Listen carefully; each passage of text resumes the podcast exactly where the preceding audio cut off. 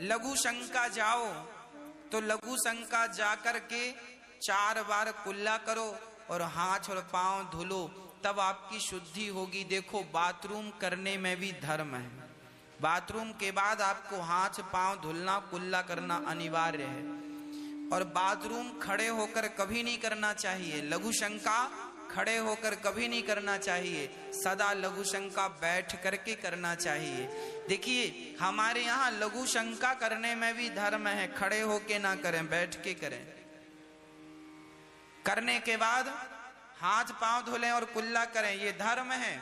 और आप यदि दीर्घ शंका जाएँ, टॉयलेट गए हैं आप तो आप तो फिर जितने कपड़े पहन कर गए हैं, दीर्घ शंका उतने सारे कपड़े गीले करें, नहाएँ, कमर तक पूरा ना नहाएँ तो गर्दन तक पानी डालें पूरा गर्दन से नीचे, और इतना ना कर सकें तो नाभि से स्नान करें। नीचे, नाभि से नीचे पानी डालकर अर्ध स्नान बोलते हैं। अर्ध स्नान कर लें, पूर्ण स्नान ना कर सकें तो अर्ध स्नान करें। पर करें, ये धर्म है। आप सुबह उठकर टॉयलेट चले जाते हैं, दीर्घ शंका चले जाते हैं और बिना नहाए घर में घूमते रहते हैं। क्या ये धर्म है? जब आपके शरीर की शुद्धि नहीं हुई, जब आपका शरीर शुद्ध नहीं हुआ तो आपकी बुद्धि शुद्ध कैसे होगी? अपवित्र पवित्रो वा सर्वावस्थांग तो इसका अर्थ है, पहले अपने मन को पवित्र करो। फिर अपने शरीर को पवित्र करो। सर्वांग शुद्धि ज़रूरी है। मन तो ज़रूरी है कि शुद्ध हो, पर केवल मन से नहीं, तन का भी शुद्ध होना ज़रूरी है।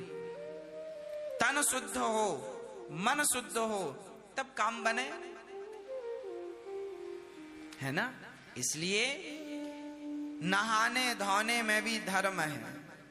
हमारे यहाँ जब नहाते हैं तो नहाते समय हम लोग कहते हैं, हर हर गंगे गंगा च यमुना चैव गोदावरी सरस्वती। नहाते समय सारी नदियों का नाम लेने से गंगा का नाम लिया। तो नहाते समय गंगा का नाम लेके पानी डाला आपने अपने शरीर में। तो गंगा जल में स्नान करने का पुण्य मिला। गंगा यमुना का नाम लिया तो यमुना जल का पुण्य मिला। सरस्वती का नाम लिया तो सरस, सरयू का नाम लिया तो सरयू। जिस नदी का इसलिए आपको मंत्र ना आए तो हर हर गंगे, हर हर नर्मदे, हर हर गंगे, हर नर्मदे, हर हर यमुने।